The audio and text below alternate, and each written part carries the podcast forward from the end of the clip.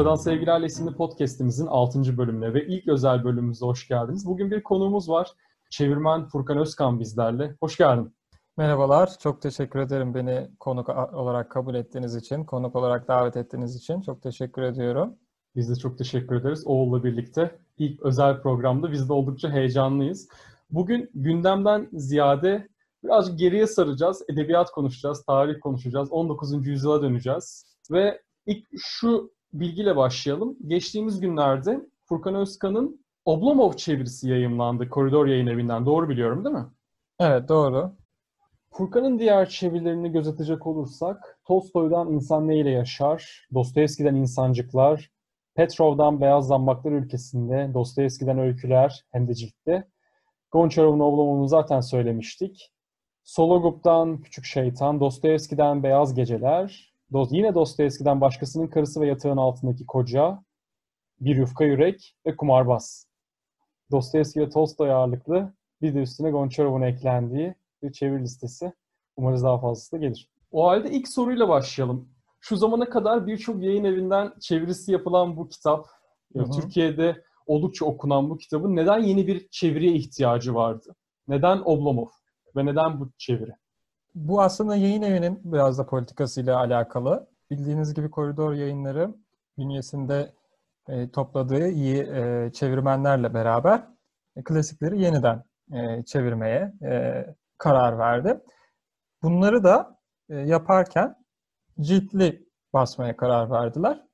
E, aslında bunun en büyük nedeni yayın evinin tercihi diyebiliriz. Yayın evi böyle bir girişim başlatıyor ve bu girişim neticesinde kitapları belirliyor, bu kitapları çeviriyor. Sadece Oblomov da değil, yayın evi pek çok e, kitabı çevirdi. Yine bu klasiklerin yeniden çevirisi e, yapıldı. Sadece Oblomov değil yani. E, benim de sadece e, Oblomov çevirim yok yayın evinde. Birkaç tane farklı daha çevirim var. Dostoyevski ile başlamıştık. Biz öykülerini çevirmiştik. İşte İnsan Neyle Yaşar, Tolstoy ile devam ettik. Kumarbaz yine, İnsancıklar yine e, Dostoyevski'nin çevrildi. Oblomov da onlardan biri oldu. Yani yayın evinin politikası e, diyebiliriz. Ama Oblomov çevirisi pek yok zaten Türkçe, Türkiye'de. E, yani Dostoyevski'nin ve Tolstoy'un eserleri düşünüldüğünde e, Oblomov'un e, yanılmıyorsam 7 tane farklı çevirisi var. çok e, da diğer, az değilmiş. çok, çok da az değil ama yine de e, diğerlerine kıyasla yani listeleyin diğerlerine kıyasla çok az. Öyle söyleyebilirim. Ama bir farklılığı şu sanırım. Yani Türkçedeki çevirilerin çoğu İngilizce aslından Rusça karşılaştırmalı çeviriler oluyor benim bildiğim kadarıyla. Bu direkt olarak Rusça aslından çevrildi. Evet. E, Rusça aslından çevrilenler e, yine diğer yayın evleri de Rusça aslından çevirdi. Galiba Fransızcasından çevrilen ve Rusçası üzerinden kontrol edilen İş Bankası'nın çevirisi var. O zaten ilk Oblomov çevirisi. E, daha sonraki yapılan Oblomov çevirileri Rusçadan, Rusça aslından yapılan çeviriler. Benimki de onlardan biri oldu. Türkçesinde bile Türk okurda çok büyük bir e, korku yaratan eserlerden söz ediyoruz. Özellikle hani klasikler, dünya klasikleri hmm. ve bunun içinde hani Rus yazarlar, 19. yüzyıl Rus, Rus yazarları. Hani okuması bile zor. Hepsi tırnak içinde. İşte ne bileyim e, dili çok ağır vesaire vesaire. Peki e, sen çevirirken ne gibi zorluklarla karşılaştın? Hani klişelerden gidelim. E, bu kitabı çevirmenin zorlukları nelerdi ya da güzellikleri nelerdi? Bunlardan biraz bahsedebilir misin? Ben pek klişe olmayan bir cevap vereyim. E, kitap bir kere çok uzundu. Kitabın uzunluğu e, beni en çok zorlayan tarafıydı ama kitap diğer Rus klasiklerinin aksine daha böyle maceralı diyebileceğimiz karşılaştırma, kıyaslama üzerinden gittiği için e, çok da içine çeken de bir yanı vardı. Ben kitabı Petersburg'da bu arada e, çevirdim. E, orada yüksek lisansa gittiğimde başladım. Yine orada bitirdim. E, yani Petersburg'da yazılıp Petersburg'da çevrilen e, bir Oblomov'dan bahsediyoruz burada. Bu tabii Türkiye'ye hayırlı olsun. Çevirmene üç boyutlu bir deneyim de kazandırıyor. Onu da söyleyebilirim. Yani işte tercihlerinizi etkiliyor vesaire pek çok şeyi etkileyen tarafları var bir kitabı yazıldığı şehirde çevirmenin. Evet yani böyle toparlayabilirim. Zorluktan bahsetmiştik asıl onu söyleyeyim. Bana kalırsa Oblomov'un en büyük zorluğu uzun cümleleri. Bir de o uzun cümlelerde durdurak bilmeden Gon Gonçarov'un kullandığı yemek isimleri. Ben en çok yemek isimlerini çevirirken zorlanmıştım. Hatta bu Yordam yayın evinden çıkan Oblomov çevirisinin en başında bir kılavuz da vardır. E, yemek isimleriyle ilgili bir kılavuz da vardır. Ben e, yemek isimlerini Türkçe'ye çevirmeye, altında da yapılışını vermeye daha çok e, dikkat ettim. En çok zorlandığım uzun cümleler kitabın uzunluğu ve yemeklerde diyebilirim. Hı hı. Halde birazcık yazıldığı döneme girebiliriz kitabın. Tam 19. yüzyılın ortasına denk gelen evet. e, Rus klasiklerinin kendini işte Gogol'den itibaren göstermeye başladığı ve Gonçarov'un da bu isimler arasında işte Dostoyevski, Tolstoy arasında, Turgenev arasında sayılabilecek bir öneme sahip olduğunu biliyoruz. Ve Oblomov kitabının baş karakteri olan Oblomov'un da temsil ettiği birçok değer var ve işte çatışmalar var. Ve bunlardan ilki de tabii ki Oblomov'un içinde bulunduğu sınıf. Yani onu Oblomov olmaya iten, bir tembelliğe iten ama sadece tembellik olarak da açıklanamayacak. Yani aslında bu birazcık problem problemize etmemiz gereken bir durum. Oblomov'u sadece tembellik üzerinden okumaya başladığımız zaman birazcık sığ bir bakış açısına girmek zorunda kalıyoruz. Ve işte 19. yüzyılın o dinamiklerini belli noktalarda kaçırmaya başlıyoruz. İşte Oblomov'un yaşadığı ortam, yaşadığı durum, yanındaki Zahar, bir tarafta aslında onunla tamamen zıt bir karakter, bir yandan arkadaşı olan ama bir yandan da Gonçarov'un kafasında bambaşka bir dünyayı temsil eden Stoltz var. Ve bu ikilemi çevirirken, daha doğrusu kitabı okurken, yorumlarken neler düşündün, neler hissettin? Ee, aslında bu soruya şöyle cevap vereyim. Ee, sevgili Ferit Burak Aydar'ın e, yakından tanıyorsunuzdur büyük ihtimalle. Kendisi yine e, Spotify'da podcastler yapıyor. Klasik okumaları podcast'i yapıyor. Klasik okumalarını yaparken Marksist bakış açısından yararlanıyor. Bu Oblomov bölümünde romanın oturduğu dönemsel bağlama atıfla şöyle diyor sevgili Ferit. Oblomov'un yazıldığı dönem işçi sınıfının yükselişe geçtiği, aristokrasinin yani soyluların da zemin kaybetmekte olduğu bir dönemdi. Soylular burada iki seçenekle karşı karşıya kaldı diyor Ferit. Diyor ki e, soylular ya yeni düzene uyum sağlayacaktı. Yani mülklerini, sahip oldukları sermayeyi kapitalist serbest piyasa ekonomisine adapte edeceklerdi. Yani kapitalistleşeceklerdi. Ya da tamamen çöküş dönemine gireceklerdi. İşte Oblomov soyluların, aristokrasinin çöküş dönemine girdiği ve bunun da Oblomov karakterinde, İlya İlyich Oblomov karakterinde vücut bulduğu bir roman. Çöküş dönemini, aristokrasinin çöküş dönemini yansıtan e, bir roman. Bu vesileyle şeyi de söyleyelim, e, onu da ekleyeyim. Ferit bu e, podcastlerini biraz reklam gibi olacak ama e, okurların da bilmesini istiyorum açıkçası. Çünkü çok değerli bir iş olacak bu podcast'teki bölümlerini e, kitaplaştırdı. Yakında e, işte Amerika, Rusya ve Avrupa edebiyatından Marksist bakış açısıyla e, okuduğu bu kitapları okurlarla da buluşturacak. Bu belki de alanında ilk olacak. Bunu da buradan e, haberini vereyim. E, değerli bir çalışma olacak. Biz de sevgi ve saygılarımızı gönderelim. Evet. Evet. Selam. E, Evet, Oblomov'un yaslandığı dönem böyle bir dönem. Zıtlıkların olduğu, e, çöküşün, aristokrasinin çöküşe geçtiği bir dönem. Nitekim iki sene sonra da yazıldığı tarihten iki sene sonra da, üç sene sonra da e, biliyorsunuz Rusya'da serflik kaldırılıyor. E, keza bu serflik tabii böyle kaldırılıyor ama yine topraksız işçinin, topraksız köylünün de sırtına çok büyük yükler bindiriyor yine. Yani ödeyemeyeceği, kaldıramayacağı yükler de bindiriyor ve eskisinden belki de çok daha büyük bir fakirliğe Rus insanını düşürüyor. Zaten buradan da devrime giden e, yol açılmış olacak. Dönemi toparlamak gerekirse böyle bir döneme yaslanıyor Oblomov. E, Gonçarov'un tutumuna gelelim. Yani Oblomov ve Stoltz arasında aslında bir tercih yapıyor Gonçarov. Ve bu tercihini daha çok Stoltz'ten yana kullanıyor ve net radikal bir çizgi çiziyor. Şunu açıklayabiliriz o zaman. Stoltz neleri temsil ediyor? Hem kitapta hem de Gonçarov'un kafasında. Stolz'un, ya Stolz çok büyük bir simge zaten Oblomov kitabında. Belki de Oblomov'u, e, Oblomov kitabının e, bu kadar beğenilmesini, bu kadar benimsenmesini sağlayan karakterlerden birisi Stolz. Biz onu her zaman es geçiyoruz. Ama Stolz öyle bir kontrast ki siz Oblomov karakterini çok daha iyi görüyorsunuz o, o yansımada. Zaten bu roman boyunca çocukları çocukluklarından ölümüne kadar e, Oblomov'un ölümüne kadar geçen süre içinde hep kıyaslamayı görüyorsunuz. Her anları kıyaslanıyor. Oblomov'un Rüyası bölümünde de ki bu Oblomov'un Rüyası bölümü bu arada 1849 yılında yayınlanıyor ilk kez. Yani Oblomov kitabından daha önce yayınlanıyor. 10 yıl sonra, bundan 10 yıl sonra e, Ganchorov romana yani bu Oblomov'un Rüyası bölümüne romandaki diğer bölümleri ekliyor ve Oblomov olarak yayınlanıyor 1858-59 yıllarında. Ve siz o en baştan itibaren bu kıyaslamayı görüyorsunuz. Stolz, Oblomov'da ve Ganchorov'un kafasında şeyi temsil ediyor. Bir değişimi, ivmeyi, hareketi, Rus toplumundaki kapitalistleşmeyi temsil ediyor. Ve bu Oblomov'un tam tersi. Oblomov her zaman yatarken Stolz her zaman ayakta. Çocukluğundan itibaren ayakta. Ee, belki bunu Almanlar üzerinden kuruyor Ganchorov. Almanlar üzerinden belki Rusları Ruslara, Rus toplumuna eleştiri getiriyor. Bence iyi de yapıyor. Stolz'un yerleştiği bağlam burası. Tamamen Oblomov'un tersi, Rusya'nın yeni insanı Stolz.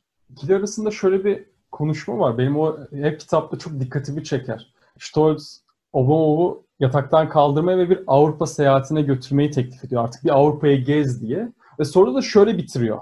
Tipier ili nikagda yani ya şimdi yapacaksın ya da hiçbir zaman yapamayacaksın diye. Aslında orada da ya bu sadece bir geziden ibaret değil. Ya şimdi değişeceksin ve hayatını farklı bir şekilde kurgulayacaksın. Bir soylu olarak ve bir yani serflik sahibi olan bir insan olarak ya da işte birkaç yıl sonra çok büyük değişimler gerçekleşecek ve sen o değişimlerin içerisinde kaybolup gideceksin diyor. Ve Obama da tamam bugün gidiyorum diyor ama bir ay geçiyor gitmiyor. Üç ay geçiyor gitmiyor. Sonra zaten gitmeyi unutuyor belli bir süre sonra. Evet, Oblomov'un Avrupa seyahati ve Avrupa seyahatine gidememesi, işte sürekli ertelemesi aslında Rus insanının da Avrupa'ya ulaşamamasını temsil ediyor. Böyle söyleyebiliriz ona. Yani Rus insanı Avrupa'ya geç kalıyor. Daha doğrusu eski Rusya'nın aristokratları yeni Rusya'nın, yeni kapitalist düzenin, kapitalist düzene ayak uyduramayan eski Rus aristokrasisi Avrupa'ya gidemiyor. Ve e, bu kah parasızlıktan, hakikaten soylu sınıfın, çünkü Oblomov'un da aslında beş kuruşu yok, sürekli dolandırılıyor. Ya düşünsenize karşımızda dolandırılan, hiçbir işten anlamayan ve kahyası tarafından dolan, dolandırılan bir karakter var, bir soylu var. Yani kafanızdaki soylu tanımına uyuyor mu bu?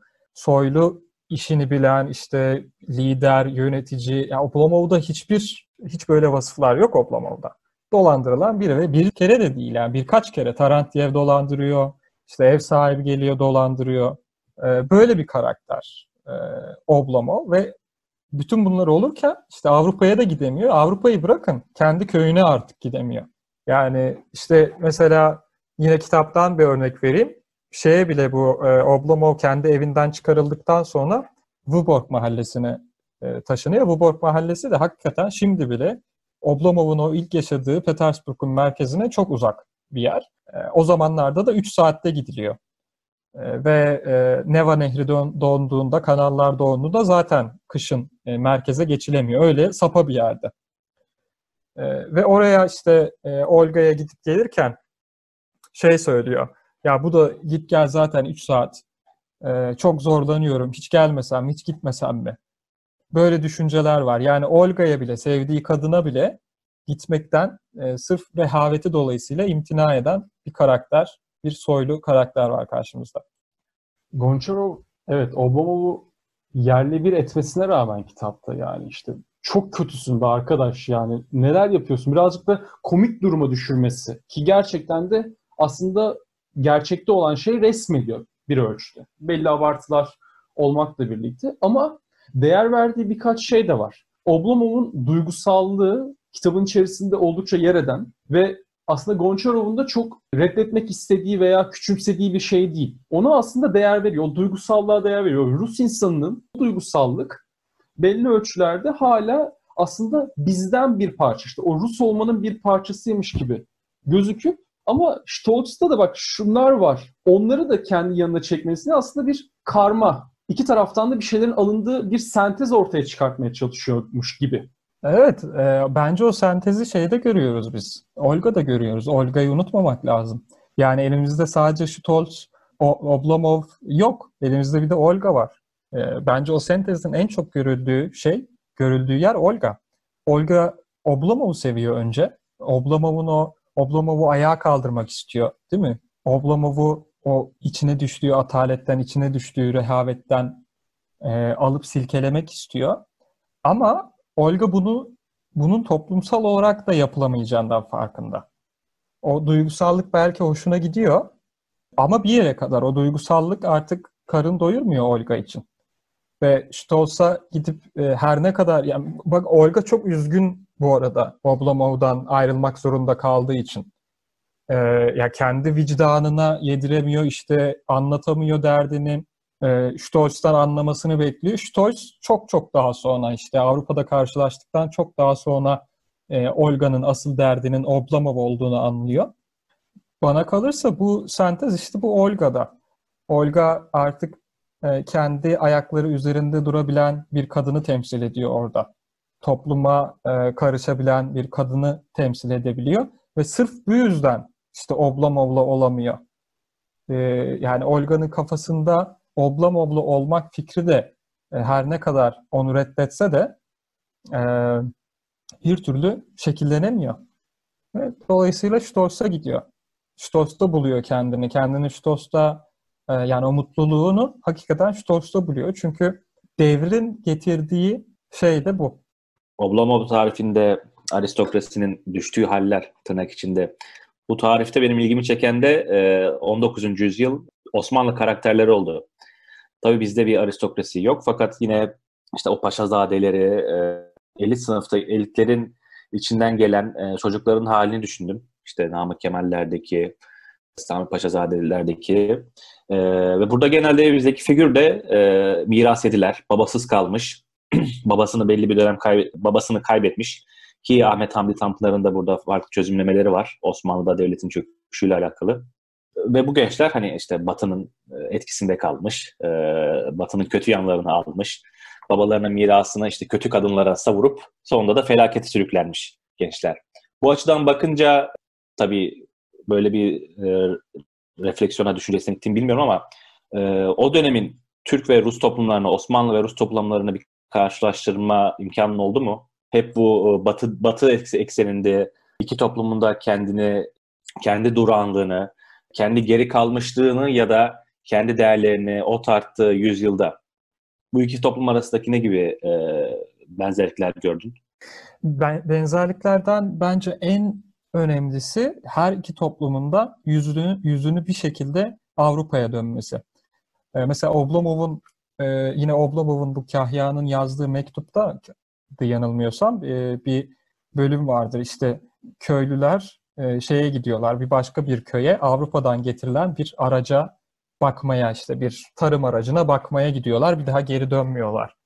Yani bu toplumun en küçük kısmında bile en küçük kesiminde bile, ya da daha doğrusu en alt kısmında bile bunu görüyoruz. Bizde de aynı şey var. Yani toplum sürekli kendi kurtuluşunu Avrupa'dan bekliyor. Avrupa'ya bağlıyor bunu. Ee, zaten şey de diyebiliriz. Ya Petro'dan itibaren de bu böyleydi. Petro gidiyor Avrupa'ya. Kendisi işçi olarak çalışıyor. Ne bileyim oradaki gelenekleri, görenekleri öğreniyor. Rusya'ya geliyor. Bütün boyarların sakalını kestiriyor. Böyle bir toplum var. Ve e, e, oradaki işte aydın kesimlerde ya da entelijansiya dediğimizde, aristokrasi dediğimizde kurtuluşunu Avrupa'da arayan tipler. Ha, ne oluyor peki? Bulabiliyorlar mı? Bence bulamıyorlar. Bunları kendileri de çok iyi görüyor. 1812'de Napolyon e, Moskova'ya kadar geldiğinde Moskova'yı Ruslar yakmak zorunda kaldığında diyorlar ki ya evet aslında e, belki Avrupa o kadar da iyi değildir. İşte biz Rusçayı da bir öğrenelim. Fransızcayı biraz unutalım. Kendi aramızda konuştuğumuz. işte çocuklarımız e, dadılarıyla biraz kalsın, Rus, Rusça öğrensinler. Buna geliyor. Yani bu iki toplum da hiçbir zaman kurtuluşunu bana kalırsa Avrupa'da aramasına rağmen bulamayan iki toplum. En büyük benzerlik bana kalırsa bu. Peki bu kıyaslamanın ertesinde e, bizdeki hani Tanzimat karakterleri e, genelde gayet yerel, pek e, uluslararası romancılığın, hikayeciliğin e, şartlarına ulaşamamış e, ve sadece hani belli devrin müzelik karakterleri gibi algılanıyor. Fakat Oblomov'un gayet evrensel bir karakter olduğu, 21. yüzyılda bile belli insan hallerini, belli e, karakterleri yansıttığı tartışılıyor, söyleniyor ve hani okuyarak zaten biz de bunu görüyoruz. Oblomov'un evrenselliği üzerine, bugünün insanı üzerine neler söylemek istersin? Ben burada şunun da eklemesini yapayım soruya. Tamam, Oblomov kendi içinde 19. yüzyıl Rus insanını temsil eden ve soylu Rus insanını temsil eden bir figür. Ama aynı zamanda kişiliğinin de ertesine çıkmış bir Oblomovluğu var. Aslında bambaşka bir karaktere, bambaşka bir terminolojiye de sokuluyor. Bunun üzerine 21. yüzyılda da tabii ki konuşulan bir figür olmaya devam ediyor. Ben, bana kalırsa Oblomov'un evrenselliği her insanın biraz Oblomov olmasından kaynaklanıyor. Her insan kendini çok daha rahat özdeşleştirebiliyor. Çünkü e, bugün olmasa bile ya da her zaman olmasa bile bir gün boyunca kendimizi Oblomov hissedebiliyoruz. O yataktan çıkmama, o atalet durumu. Belki 21. insan 21. yüzyıl insanı açısından teknolojiyle ilgili bir alakası da olabilir. Yani e, bu teknolojinin veya bu hızın bu kadar hayatımıza girdiği bir dönemde artık e, her şeyi yerin yerimizden kalkmadan yapabiliyoruz. E, ve aslında belki de yeni bir oblamovluk tanımı gerekiyordur burada teknolojiyle harmanlanan özellikle 21. yüzyıl e, insanı için. Bana kalırsa Oblomov ya da Oblomovluk dediğim gibi insanın kendisinden çok rahat bir şeyler bulabildiği bir kavram ya da bir karakter. Hepimiz o yüzden ona yakın hissediyoruz. Belki de bu yüzden önemli. Belki de bu yüzden hala evrensel. Ve belki de bu yüzden bu kadar uzun olmasına rağmen en çok okunan Rus klasiklerinden biri Türkiye'de. En çok tutulan Rus klasiklerinden biri. Ve bu her ne kadar Oblomov Rus toplumunun o dönemdeki bağlamına yaslanıyor olsa da bence bizim için Oblomov'un karakter nitelikleri önemli. Yani Türk toplumu için. Yani genelde Türk okur belki Rusya hakkında bu kadar bilgisi olmayan bir okur bunu bu Rusya'daki toplumsal dönemle ilgili atıflara pek dikkat etmeden okuyor. Onun için önemli olan burada Oblomov'un niteliği, Oblomov'un karakteri, kişilik özellikleri ve Stoss'un kişilik özelliklerinin kıyaslanması. E, bu kıyas üzerinden de kendini ya Oblomov'a yakın hissediyor ya Stoss'a yakın hissediyor. E, ve bu yüzden de çok evrensel. Çünkü aslında anlatılan bizim hikayemiz, bir başkasının hikayesi değil. Burada o zaman şuna da gelmek istiyorum. İşte Türkiye'de de çok tutulan ve Gonçarov'un en bilinen kitabı ve bir başyapıt oldu. Klasiklerin arasında ilk sıralarda yer aldığını biliyoruz. Ve birazcık daha erken dönemde yazılıyor aslında. Yani 1800'lerin işte 50'lerinde yazılması ki daha tam Dostoyevski kendisini göstermiş değil. Tolstoy daha kendisini göstermiş değil. Turgenev başlamış, Gogol zaten gelmişti. Ben burada şeyi sormak istiyorum. Oblomov'un mirasını sormak istiyorum. Yani bir karakter olarak nasıl olduğunu konuştuk ama edebi metin açısından sonraki yazarları, diğer Rus klasiklerini yazan insanları nasıl etkiledi Oblomov kitabı ve Gonçarov'un yazım tekniği? Şöyle bir cevap verebilirim buna. Bir kere Oblomov başlı başına Oblomovluk adı verilen bir kavram yarattı. Yani bu açıdan ne öncelerine, öncekilere benziyor, ne öncüllerine benziyor. Ee, ne de hani nasıl söyleyeyim bir mihenk taşı. Rus edebiyatında bir mihenk, mihenk taşı. Çünkü var olan mevcut bir durumu, o dönemdeki mevcut bir durumu kelimelere ilk defa aktaran ve bu denli canlı bir şekilde aktaran bir roman. Oblomov'un öncüllerinden miras aldığı şey e, sıradan bir karakteri, sıradan bir aristokratı anlatıyor olmasın. Yani düzen aslında hala aristokrasi. Değil mi? Hala o aristokratik dünyayı görüyoruz. İşte kabuller oluyor, işte e, o bürokratik, e, romanın en başında o bürokrat, bürokratları görüyoruz. İşte geliyorlar, gidiyorlar. Ne bileyim yazarı görüyoruz, bize yazarı tanıtıyor. İşte e, genç bir soyluyu tanıtıyor yine o partiden bu partiye, bu balodan bu balaya gidiyor. Değil mi? Romanın ilk başları. İşte sonra çok silik bir karakter geliyor. İşte Tarantiev mesela dolandırıcı, hiçbir baltaya sap olamamış. tüm bu karakterler Oblomov'un rüyasına kadarki karakterler işte o dönemin sıradan karakterlerini gösteriyor.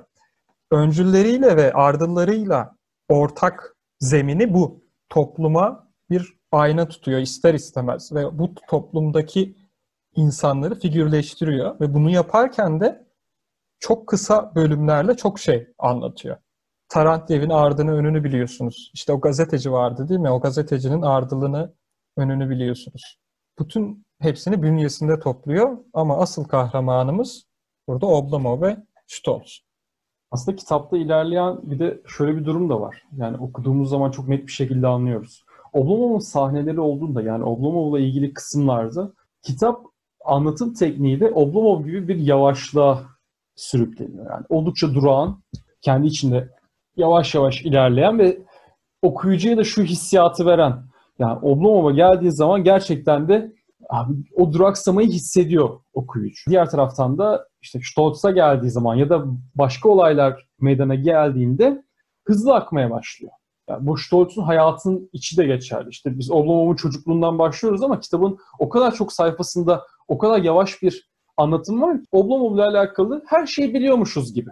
Ve o kadar yavaş ilerlediği için kitapta o denli kalınlaşıyor aslında. Ama Stoltz'ta ise o değişen, dönüşen ve hızlı gerçekleşen tekniği de net bir şekilde görebiliyoruz.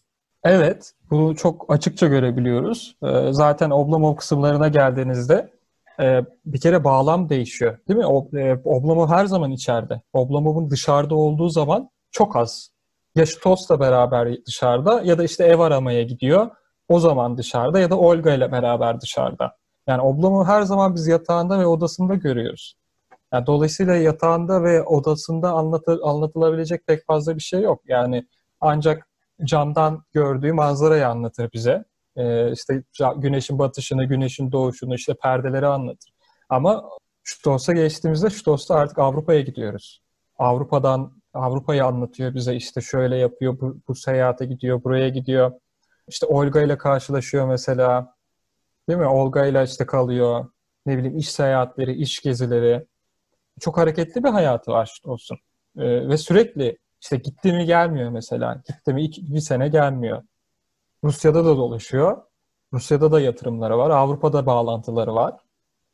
Ee, ve dolayısıyla olay akışı artık o yataktan çıkıp tüm dünyaya yayılıyor. Yani Avrupa'ya ve Rusya içine yayılıyor. Dolayısıyla o hızı çok rahat anlıyorsunuz orada. Farkı çok rahat görüyorsunuz. Ee, Furkan ben aslında biraz daha reklam olacak ve özel olacak ama e, senin blogun ismi de Oblomov'un dipnotları. Bu ismi koymandaki sebep eğer çok özel değilse öğrenebilir miyiz? E, buradan da ayrıca bloğunu duyurmuş olalım.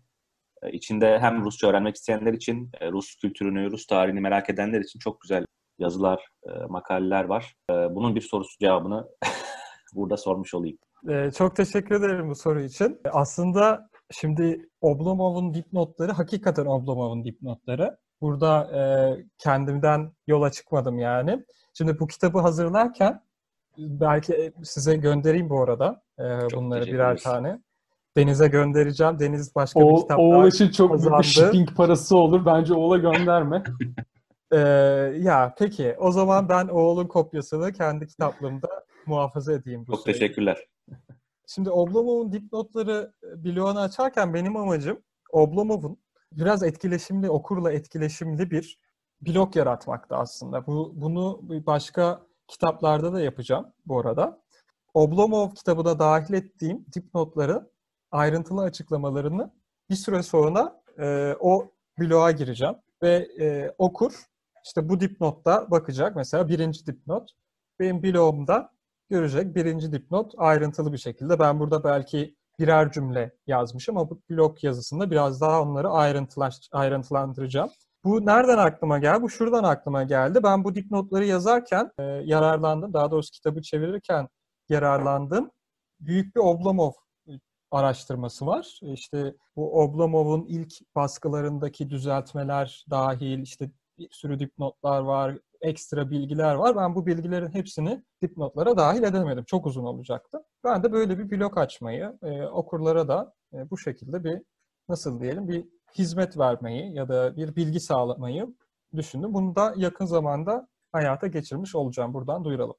Ee, bu bence çok güzel bir fikirmiş bu arada. Başkası var mı böyle yapan bilmiyorum. E, ben de açıkçası bilmiyorum Deniz. Bir de şey yapacağım. Bir Tarkovski çevirisi yaptım. E, o da pandemi nedeniyle maalesef yayınlanamayan kitaplar arasında. E, orada da oradaki geçen müzikleri de Spotify'da bir liste oluşturdum. Tarkovski'nin şey yapan geçen müzikleri. Dolayısıyla okur bunu da şeyde ön sözde belirteceğiz. Okur o müziği merak ettiğinde tak diye açıp dinleyebilecek. Böyle bu tekno yani bu çeviriyle bu teknolojiyi biraz daha bence iyi kullanabilmeliyiz artık. Ve bu kadar çeviri varken hani gerçi ablama bu 7 tane varmış sayende öğrendik. Ee, daha da farklı kılıyor tabii senin e, tercümelerini. Başka kitaplar ve Tarkovski demişken bizi bekleyen başka çevirilerin var mı? Eğer tabii çok e, ticari ve fikri mülkiyet kısmına tabii zorlamayalım ama e, veya e, ileride çevirmeyi çok istediğin e, bir başka eser yazar var mı? Şu anda yayınlanacak e, üç kitabım var. Bir tanesi Morfin. E, Bulgakov'dan çevirdim. Tek bir hikaye olarak. Çok da güzel bir çeviri oldu bu arada. O yayınlanacak. Çok da sevdiğim bir hikayeydi. E, ikincisi bu Anna Starabinets'in e, kitabı. O yayınlanacak. Kitabın ismini henüz karar vermedik. O yüzden buradan duyurmayayım. Ama Türkçe ilk defa yayın, e, Türkçe ilk defa çevrildi. Benim de ilk defa modern bir Rus yazarı çevirme deneyimim oldu böylelikle. Bir de adı pek duyulmamış, Rusya'da da duyulmamış Kuznetsov, Dmitri Kuznetsov adında bir yazarı çevirdim. Kendisi Politeknik Üniversitesi'nde dekan yardımcısı, e, edebiyatla da ilgileniyor. Herkesin yüreği solda atar adında bir çevirimiz var. Çeviri hazır, editörden de geçti, yayıncısını arıyor. Buradan da bizi dinleyen yayıncılara bunu duyuralım. Belki ilgilenirler. Birkaç yerle konuştuk ama kitap tamamen hazır. Bakalım ne olacak.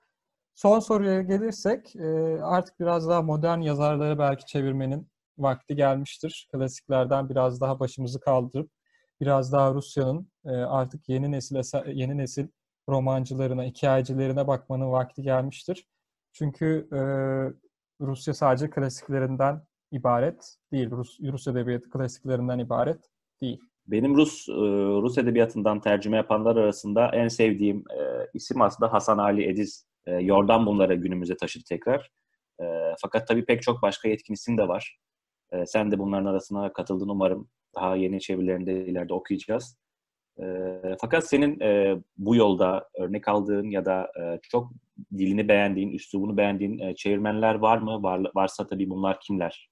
İsmini anmadan geçemeyeceğim iki tane çevirmen var. Bir tanesi Günay Çetao Kızılırmak. Kendisiyle hiç yüz yüze görüşmedik Günay Hanım'la ama ben onun Metis yayınlarından çıkan Platonov çevirileriyle tanıdım. E, o seti tamamını kendisi çevirmişti. İnanılmaz duru bir dili var. Platonov çevirmek çok zordur.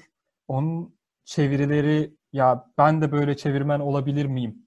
Ben de böyle çevirmen olmak istiyorum dediğim ilk çevirilerde. Hakikaten çok güzel çevirilerdir. Çevengur çevirisi, Çukur çevirisi, diğer işte Mutlu Moskova vardı. Onların hepsini de okudum. Ve hakikaten iyi de kitap. Bir de yine Jaguar yayınlarından e, son zamanlarda çıkan Koluma hikayeleri, Gamze Öksüz'ün çevirisiyle çıkan Koluma hikayeleri. Yani o çevirisi, Rusçası üşütüyor zaten, Türkçesi de üşütüyor. Öyle bir kitap. E, o Koluma hikayeleri Şalamov'un. E, bu iki ismi hakikaten burada anmak isterim. Bunlar benim için iyi çevirilerin zevkle okuduğum isimlerdi. Benim başka sorum yok şahsen. Yani vardır da daha... Evet, çok güzel. çok güzel. O halde kapatıyorum ben. Ben e, şöyle kapatayım o zaman. Ben çok teşekkür ederim. Hakikaten e, keyifli bir sohbetti benim için. Çünkü e, biz çevirmenler genelde ekranın karşısında çeviri yapıyoruz. Pek sosyal etkileşime girmiyoruz kimi zaman. Ve çeviriler ve kitaplar üzerinde konuşmak bizim için aslında bulunmaz bir nimet. Ve bizim düşün dünya, düşünce dünyamızı da genişletiyor. Bu yüzden ben çok teşekkür ediyorum. E, umarım sonraki programlarda yine görüşürüz. Evet, biz konuklarımıza tekrardan görüşeceğimizin sinyalini veriyoruz. Yeni bir çeviri olur. Yeni birinin üzerine konuşuruz. Bu sefer modern Rus edebiyatı üzerine konuşuruz ki ben de aslında Türkiye'deki birçok insan gibi bilmiyorum. Teşekkür ederiz bizim programımıza konuk olduğun ben ve teşekkür ederim. şereflendirdiğin için. Teşekkür ederim. Bu hafta da sonuna geldik. 6. bölüm böyleydi. Gelecek haftalarda görüşmek üzere.